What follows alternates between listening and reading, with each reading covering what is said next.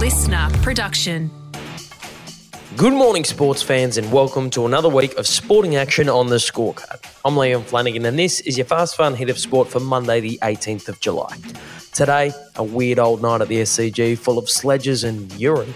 Lleyton Hewitt, officially a Hall of Famer, and Victor the Inflictor turns his back on Origin riches for the motherland. But first, people of Australia, all hail King Cam.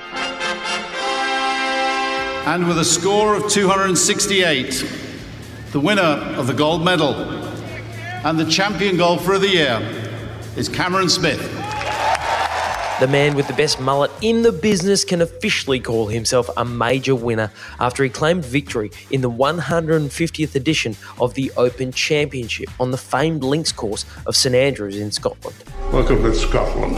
The 28 year old Brisbane boy produced one of the greatest rounds of golf the tournament has ever seen to peg back a four stroke lead and secure a one stroke win over American Callum Young, with pre tournament favourite Rory McIlroy coming in third, two shots behind Smith.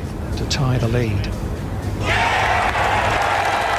Four birdies in a row to start the back nine for Cameron Smith. With his trademark mullet flapping in the breeze, Smith shot an 8 under 64, the lowest ever final round by a winner, to finish the tournament at 20 under, which also broke the record of a certain T Woods for the lowest ever score. Easy, Tiger. Smith's putter in particular was the most devastating piece of metal Scotland has seen since William Wallace's sword, as he carved up the greens at will. Smith becomes just the fifth Aussie to win the tournament and the first since Greg Norman in 1993, and joins the legendary Jack Nicklaus as the only player to win both the Players' Championship and the Open Championship in the same year. It's unreal, mate. Uh, something that I've dreamt of uh, since I was a kid, uh, growing up playing golf. So uh, to win this and to win it here at, at St Andrews is, is pretty special. Smith is having perhaps the greatest year of any golfer on the planet. He already won the Players' Championship earlier this year. He finished third at the Masters, and now he adds a major title and takes home a lazy 2.5 million for his efforts. He's certainly got reason to celebrate. And I wonder how an Aussie with a mullet is going to celebrate with his new piece of silverware. I'm definitely going to find out how many beers fit in this thing, that's for sure. It was round nine of the 2018 NRL season when a young Roosters forward earned himself the nickname Victor the Inflictor. He dummied there to Jake Trbojevic. He played shot to Walker. What a tackle! It's Radley again. Victor Radley with a remarkable tackle and knocked it on. Young man, take a bounce. And ever since, Victor Radley has been an absolute fan favourite for the aggression and personality he's brought to the sport. And it was just kind of assumed that one day he'd take both of those traits to the New South Wales Blues and at some stage, the Kangaroos. But Victor's got other plans.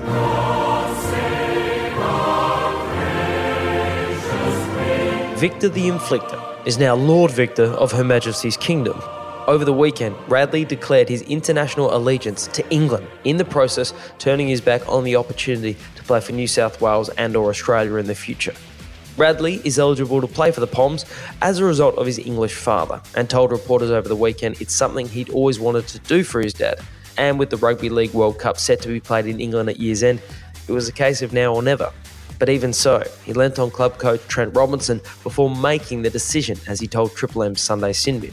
But he said, mate, give it a few months. Like this is not a girlfriend, this is marriage. Like you, you gotta you gotta sit on this and make make sure of it. So it's what I did, and I was happy I'd done it. And um, that that that burn and that, that feeling, I don't know. Well, I've got it. I've got years of Yorkshire blood obviously in me, and it's, it's coming out, and I feel like it was the right thing to do, and I'm, I'm so excited. The Hall of Fame seemed like something that was so far away from me ever being part of. It was never something I ever thought about as a player, and it was always, I thought, for the people that were my idols growing up and the absolute legends of the sport.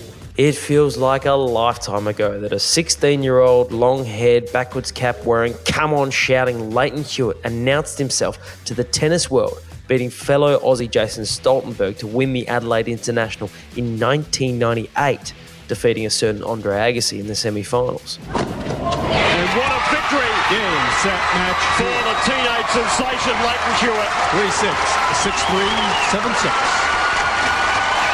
He's done it in the most dramatic of fashions, coming back from a set down and the hope for Jason Stoltenberg. But uh, into the record books for the 16-year-old who becomes the second youngest winner of an ATP tournament. Fast forward 24 years, and yesterday Hewitt took to the stage at the International Tennis Hall of Fame in Newport, Rhode Island, to accept his induction into the prestigious Hall of Fame for a sport he dominated in the early 2000s. Best in the world. Hewitt remains the last Australian male to win a Grand Slam singles tournament after lifting the Wimbledon trophy back in 2002.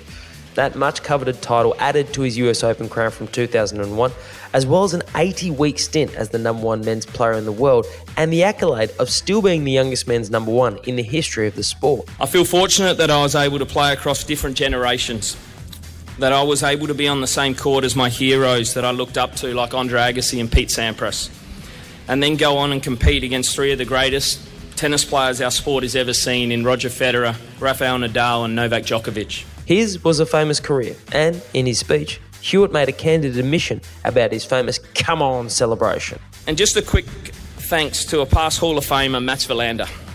I became well known for my come ons on the court and my celebration sign. But I actually stole this from Mats when I was in juniors.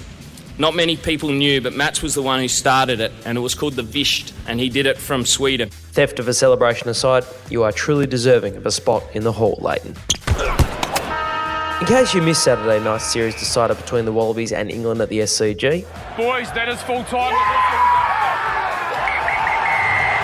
Eddie Jones and his men have crushed the Wallabies party. England won 21 to 17, claiming the Ella-Mobbs Cup in the process. But let's not dwell on the scoreline. Let's instead look at a couple of other headline making moments from the game. A brave Aussie fan, egged on by an equally brave mate, decided that they'd take the opportunity to brand Aussie English coach Eddie Jones a traitor in the wake of the Wallabies' loss to the old enemy. But what this hero probably forgets is that the diminutive Jones has spent the better part of the last 40 years taking it up to bigger men as both a player and a coach, and wasn't about to shy away from an overhydrated member of the SCG crowd.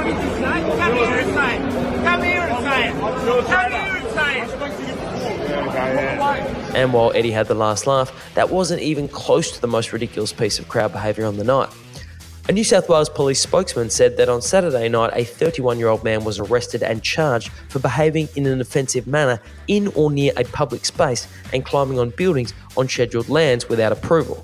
Which means. So pee off the roof. Yep, in the middle of the test match, a man was spotted standing on the roof of the Bill O'Reilly stand at the SCG, appearing to relieve himself. He's scheduled to appear in court on July 25th, and surely one of the TV networks simply has to try and get the rights to broadcast that hearing live.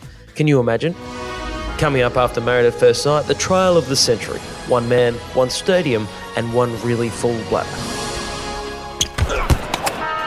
And that is your fast fun hit of sport for today. I'm Liam Flanagan. Catch you tomorrow on the scorecard. LiSTNR.